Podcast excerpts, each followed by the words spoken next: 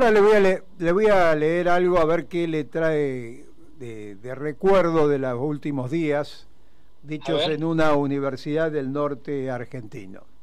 Dice así, no le estamos haciendo honor a tanta confianza, a tanto amor y tanta esperanza que depositaron en nosotros. Sí. ¿Quién dijo eso? Estoy de acuerdo.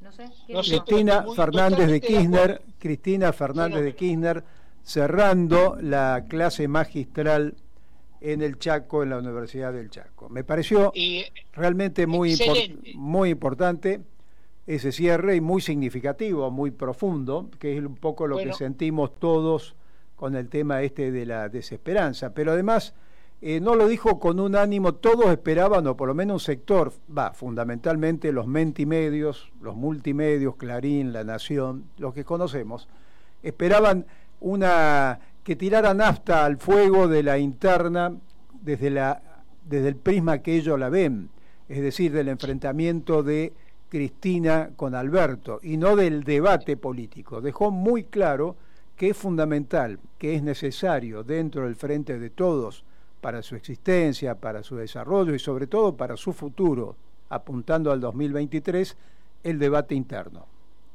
¿Puedo decir algo sobre eso? Así es. Yo, creo que eso me da a mí, como militante político sindical, esperanza. Porque la verdad es que sí tenemos más hambre. Hoy aumentó la nasta nuevamente. Exactamente. Y los sueldos todavía saber cuándo van a aumentar. Quiere decir que alguien por lo menos se preocupa. Y eso es lo que me da esperanza. Que hay otra patria posible con otra política posible. Eso me da esperanza. Sí, además eh, incorporó eh, aspectos fundamentales de la realidad, ¿no? Cuando ella plantea esto, esto que conocemos, lo hemos dicho en este programa, que hay trabajadores eh, formales, es decir, registrados en blanco, que están por debajo de la línea de pobreza. Eso no existió nunca en la Argentina. Es decir, además señaló el tema de los jubilados.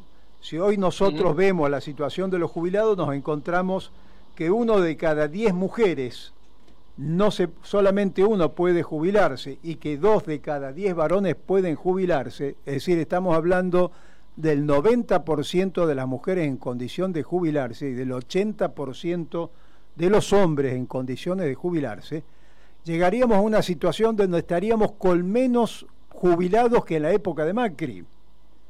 Y se supone que nuestro gobierno puso el eje en la campaña electoral en los jubilados. Bueno, esto es lo que se está discutiendo. No se está discutiendo si Cristina es más mala, más buena, si Alberto este, mira para otro lado, este, no, se está discutiendo la política económica y el futuro de los argentinos. Esta es la polémica con el Ministerio de Economía.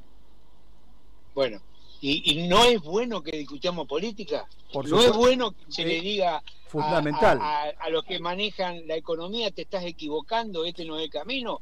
Porque la verdad que, la, la verdad, discúlpame, la verdad es que es cierto que los trabajadores eh, formales son pobres, nunca se vio en nuestra existencia. Trabajadores con sueldos pobres, bajo la línea de pobreza. Después de esto hubo mucha repercusión.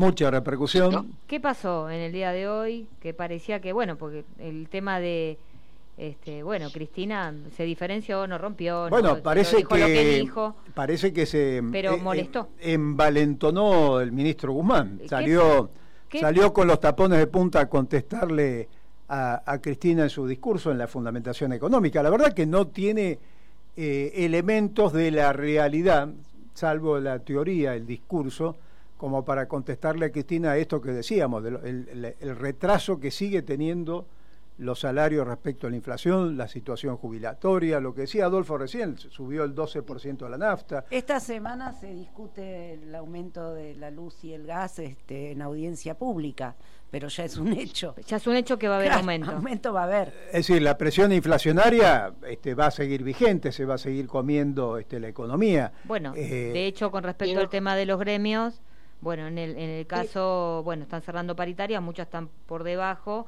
Bueno, querían, en el caso de la bancaria, fuimos a un paro, querían menos del 40%, el 40%, pero ellos tienen una proyección del 60%. Bueno, finalmente fue el acuerdo que se logró, ¿no? Con, con revisión. está bien. Quiero hacer una pregunta ahí a la mesa. Eh, un funcionario tiene que trabajar, tiene que, no tiene que ir a discutir, y menos con una mujer que le aportó el 30 o el 30 y pico por ciento de los votos para que nuestro presidente, que tenemos que defender, eh, eh, esté de presidente. A mí me parece que este muchacho que está discutiendo eh, en contra de Cristina, el presidente tiene una patada en el culo y decirle, cerrá el pico, andate, porque no puede discutir con una mujer que le dio tantos votos y lo único que hace esta mujer es decirle, mirá, creo que la política económica está equivocada. Si no, ¿quién se lo va a decir? Mongoto Flores. Yo no entiendo eso. Una patada en el culo a este, a este ministro, digo. ¿eh? Bueno, eh, también el discurso, además de la situación concreta de precios, de inflación, eh, hizo comentarios que ella le llamaba infidencias, como por ejemplo que eh, Macri desarmó la Secretaría de Comercio Interior. De 500 inspectores, por ejemplo, este, se quedaron 15, cosa de darle piedra libre este, a todos los monopolios de esas nueve empresas este, oligopólicas que generan los precios este, en la Argentina. Eh, por eso el, debate eh, en el tema de las, de las medidas que debe tomar el gobierno. Ahora, fíjate que los comentarios de, de Hernán este, Letcher, que era el, candidato que tenía Cristina para la Secretaría de Comercio Interior, que realmente eh, quería regular este tema de los oligopolios, eh, Culfa le dijo en una reunión, salió en los medios de comunicación, que esa no era la política del gobierno, que la política del gobierno no era confrontar, no era chocar, era persuadir, era persuadir. Eso, que falta que lo único que falta es que a la oligarquía no la quiera confrontar. Bueno, a pero, los monopolios no lo quieren confrontar. Discúlpeme, le, estoy diciendo lo que dice el gobierno, no lo que digo yo. Yo, le puedo asegurar que he confrontado toda mi vida y lo voy a seguir haciendo. No, me confunda, no soy Guzmán, no, está hablando con culpa usted. No me confunda la audiencia. No me confunda la audiencia. Este... No, Culfa es un pelotudo que eh, que lo único que hace es trabajar para la multinacional y te lo puedo decir por el tema de los puertos. Y el ministro, de las contestaciones que tiene y no se banca, que, que, que una mujer le pueda contestar y le pueda enseñar o le pueda decir cuál es la política a seguir, bueno, son medio pelotudos todo esto. No le digo usted, usted es mi compañero. Bueno, bueno, me pareció como dije, me dijo no me hagas reír, bajo con eso, como si yo sustentara ah, política. el comentario no, no, pero tiene que aclarar porque está en un medio público. Usted es un periodista especializado. No, yo no, soy un dirigente sindical portuario que se come la O, la H. Bueno, imagínese, nosotros, nuestro gobierno el 16 de marzo, creo, declaró la guerra a la inflación. ¿Cómo, estamos con la guerra de la inflación? Débora, ¿qué le parece a usted? Vamos perdiendo. estamos, en el horno con fritas. Vamos perdiendo. Vamos perdiendo, ¿no? Sí, sí, estamos en el horno. Usted que es bancaria y que va a recibir el 60% de aumento a la paritaria, ¿cuánto le va a durar? ¿Cuánto le va a durar ese aumento? Ese es un tema. Ahí Mary dio en la tecla parece que los trabajadores registrados o una parte eh, es como que terminan siendo privilegiados, y en realidad no. En esta heterogeneidad del mundo del trabajo hay unos poquitos que alcanzan una paridad que igual va detrás de la inflación, ¿no es cierto? Porque esto es una... Habría que, acá tendrían que leer la teoría monetaria moderna, ¿no? Los funcionarios y mirar este, otras opciones posibles en materia económica, porque si seguimos aplicando la misma receta vamos a tener los mismos resultados de cuestiones inflacionarias. Está clara que subir la tasa de interés como quiere el Fondo Monetario Internacional, bueno, no resuelve el tema de la inflación. Así es.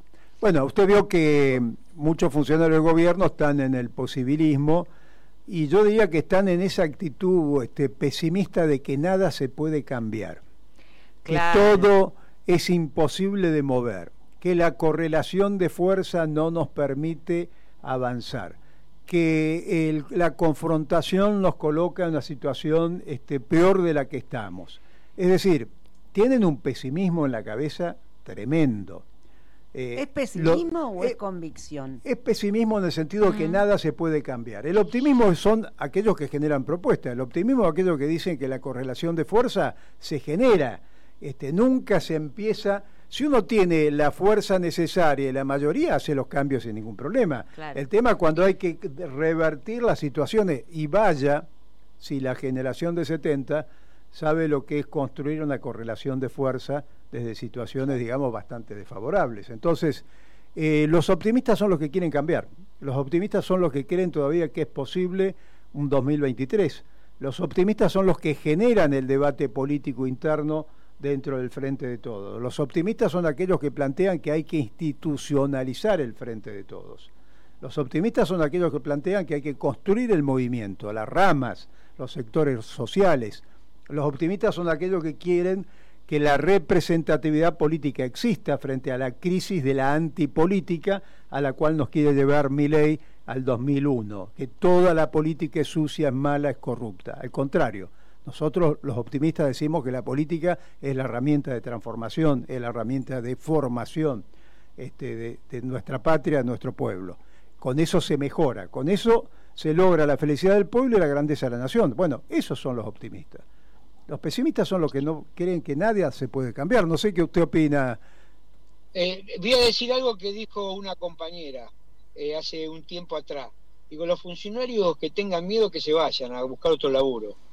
Si no, digo, me parece que eso fue claro hace un tiempo y sigue siendo claro ahora. Cada día Aquellos que tengan miedo, que se vayan, que se vayan a buscar otro laburo. Esto no es para miedosos. O es una cuestión de intereses también, ¿no? Bueno, eso es lo que yo planteaba. Ahí, Esa era mi pregunta. Creo que voy más para ahí una cuestión de ahí, ahí dio la tecla porque la crisis de la dirigencia política tiene que ver con esa esta, esa mezcla, esa, ese matrimonio con determinados intereses de empresas este, eh, concentradas de la economía argentina. No defienden los intereses del pueblo, defienden las empresas este, y, y sus precios y sus ganancias, ¿no? Y no dejar de lado el intervencionismo extranjero, ¿no?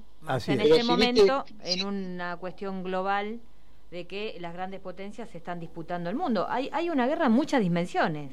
Exacto. Y nosotros siempre nos miran, parece que no nos miran, pero creo que hoy nos miran más que nunca, ¿no? Así es. Y la Argentina tiene un futuro enorme porque es productora de alimentos y de energía. O sea, energía y alimentos son dos claves en el desarrollo, en la política este, de nuestro país eh, hoy, hoy en la coyuntura, no del futuro. Y la soberanía. Bueno, y la soberanía. No hay, no hay energía, no hay alimentos si no hay soberanía alimentaria, si no hay soberanía energética. Y sobre todo, que en este momento, sobre todo lo que decía este economista, eh, Mosler, de la, creador de la teoría monetaria moderna, que tenemos muchos instrumentos. En eso, el manejo de la moneda. Así es que tenemos, eh, bueno, hay que recuperar esa soberanía monetaria. es una cuestión de decisión política. Y el Banco Central. ¿Sabe lo que le dijeron a los economistas? Voy a hacer una infidencia, como dice Cristina. No, los economistas y algunos directores del Banco Central, en reunión con Warren Moller y César Crosita, economistas, en un momento en el diálogo este sobre las políticas económicas, eh, plantearon que la inflación es un tema cultural. Dios mío. Que la inflación, lo voy a repetir por si no se entiende, es, un tema cultural. Apaguemos la luz, vamos acá. Tal cual, no vamos. Y después cuando este economista este americano eh, les planteaba que la situación de los derivados financieros, le hace las LELIC, es decir, los intereses que se les pagan a, sus bancos, a sus patrones, este, Débora, son enormes, billones y billones de pesos le dijeron que bueno, que ellos lo que van a tratar de que esa bomba no le explote a este gobierno y le explote al gobierno entrante. Ah, pero tremendo. Si, si nuestros directores y funcionarios, economistas del Banco Central tienen esa concepción, bueno, ah, hay que construir otra cosa. Hay que, construir, otra, hay que construir otra cosa. Así es. ¿Se nos fue el programa? Se nos fue el programa. Bueno. La semana que viene, eh, Adolfo, ¿querés decir algo? No, un abrazo grande para todos. Ya llegué a la oficina mía en, Capital Federal, así que lo espero. Bueno, muy bien, Bueno, un abrazo. un abrazo. un saludo a toda la audiencia y les recordamos que este programa y las entrevistas y los recortes e historias desobedientes van a estar, y la editorial, por supuesto, el Vasco, disponibles en nuestras redes sociales. Nos buscan como Genética Sindical. Chau, chau, chau. Chau, chau. Chau. Chau, Que tenemos que